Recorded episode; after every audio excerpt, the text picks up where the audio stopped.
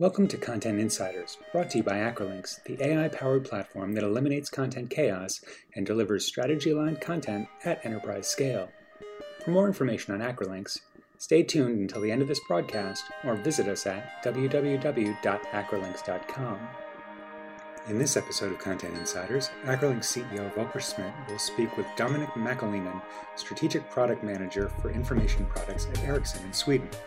They will be speaking about Ericsson's unified product experience and how they leverage consistency to align their business. Good afternoon, Dominic. My name is Volker Schmidt, CEO with Acrolinx, and I'm very happy to have you here today on the call on this little interaction on the value of content. But why don't you introduce yourself, Dominic? Yeah, hi, my name is Dominic Mäkelä, and I've been working for Ericsson for the last 20 years in Stockholm, Sweden, and I'm a product information strategic product manager responsible for our marketing, learning, the CPI, the customer product information, the tech docs, and the services information strategy around that within Ericsson. Oh, great.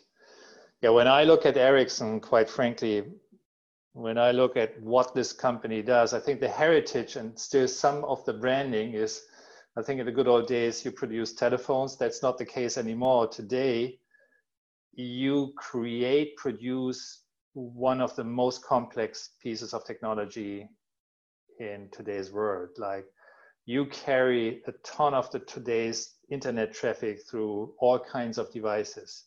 You probably carry about 20 to 25% of every phone call around the world. So if these systems are down, this is not just a small crisis. This is mostly a mission critical crisis. So service and content that is related to uptime of product and making sure that every critical event that you have in your client base or your outsourced services base is addressed properly leads me to the question, the content that you overlook and that the organization creates must be of very high value to the organization.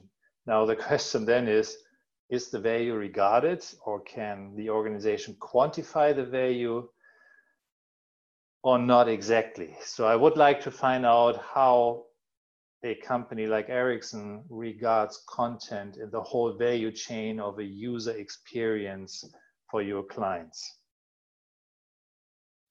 I would say that Ericsson values information or data very highly, but how that information is created, and I think sometimes a lot of big companies, they see information almost in some respects as a byproduct of other processes. So yes, it is mission critical, but they would say that the data that the indicators that decide whether a service request is raised or whatever, and the people who operate are extremely important. I think it's the people in a large organization that realize the criticality and the importance of the content that they produce. And they are very interested in that their content gets reused, that their content is discoverable, and that the value that can be extracted from that content is done. Going to a content-driven organization and away from the old-school document-driven organization, that is a journey that Ericsson is on, but it's a journey that isn't over, not by a long shot, but I feel in the last few years that we've come quite a long way. Yeah, thanks for that remark. And also, if I look at today's technology world, specifically the products you produce, is that you have very short release cycles. You must overlook a ton of terms for the company. And terminology management is just one challenge in and of itself in the whole content creation and consumption lifecycle. So terms are sometimes born by the technology side of the house. Then terms are sometimes born and used by the marketing side of the house. Mm-hmm. And so how do you cope with all of this, with this enormous flow of content coming in and the terminology changing all the time, and you're conducting and orchestrating all of this? That must be quite challenging in a complex environment, isn't it? Well, let me put it like this. When we were going on Christmas holiday this year, someone said to me, hey, Dom, I think you're going to buy your kids Acrolinx for Christmas.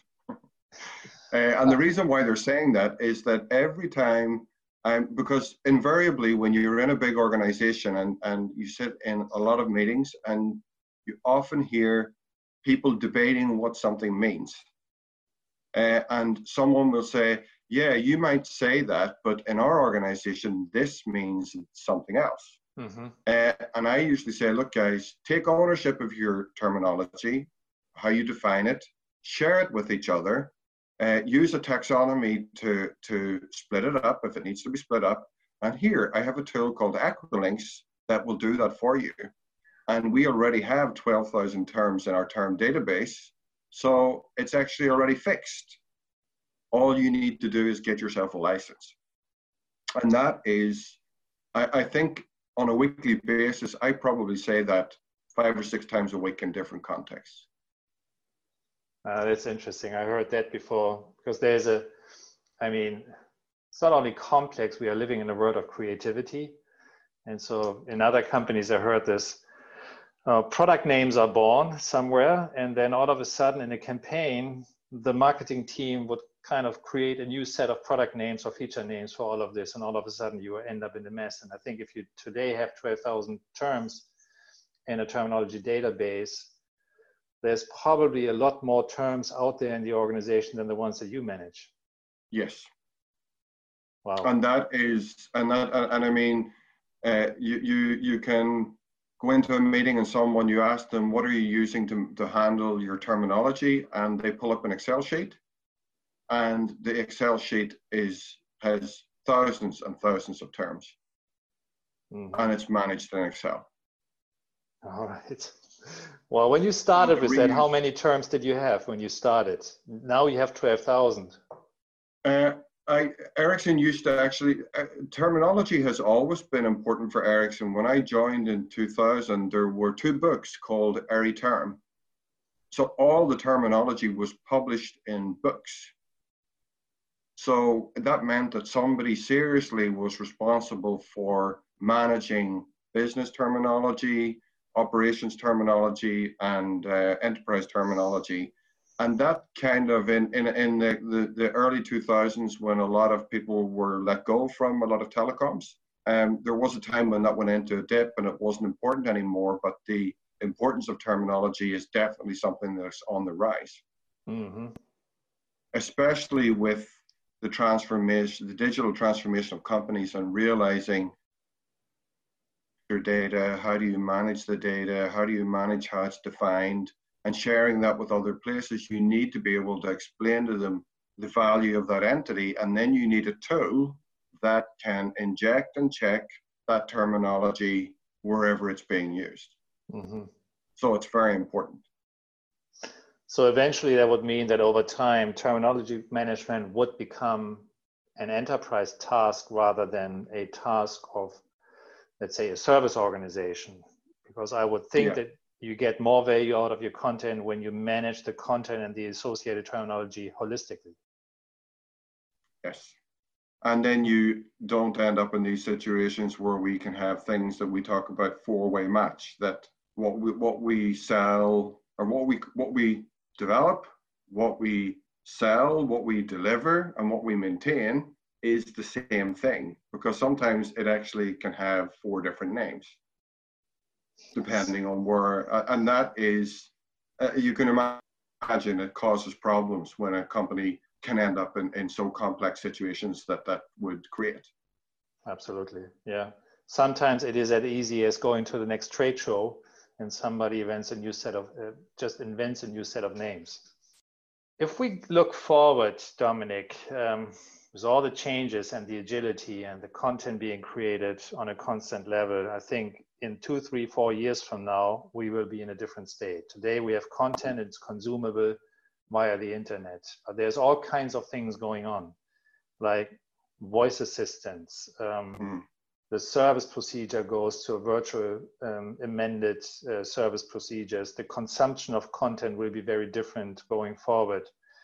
And I think there's this whole term around cognitive content rather than informational content out there in the world. Mm. Where do you see the evolution from where we stand today to a world where we look at content more from a cognitive perspective rather than informational? I mean, we have been talking about intelligent content, and I mean, the whole idea of Information 4.0 in relation to Industry 4.0. I mean, there are multiple trials and products out on the market in Ericsson where operations are operations engine that's using natural language processing. We're looking into neural machine translation, and all of these things. I usually say that Ericsson has it all. I mean, we do all of this. If you have 100,000 people in 190 countries, we invariably will be touching all of these new things. And the backbone of that is the information that flows in that.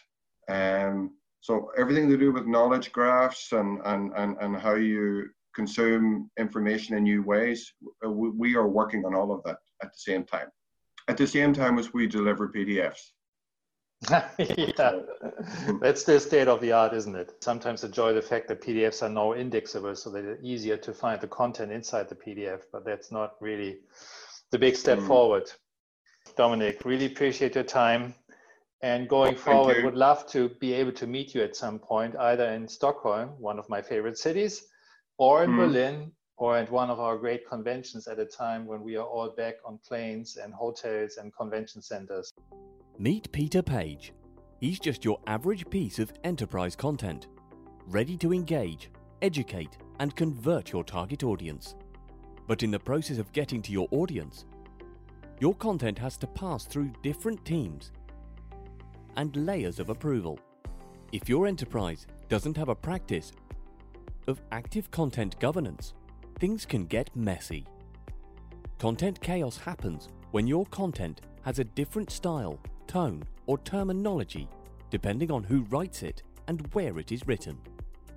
Maybe your content lacks a native level fluency, or different teams use different words and phrases to describe your product to consumers. Content chaos slows down your content release schedule, impacts your budget, your brand awareness, and your revenue. That's where Acrolinx comes in. Our platform captures the way your enterprise communicates, aligns your content with your guidelines, and analyzes the performance of your entire content operation. We're an AI-powered platform that solves content chaos and delivers strategy-aligned content at scale. It supports development and product teams to write fluent, simple documentation and UI strings with maximum efficiency. Helps your marketing teams write consistent, engaging content for different target audiences across different channels, and gives customer success teams more time to create knowledge articles and support content that customers can find and understand. Using the power of active content governance, Acrolinx manages content chaos so clear content gets to the right audience faster. Unify your content creators, experience efficient content creation at scale, and deliver better content faster with Acrolinx. Contact us at www.acrolinx.com.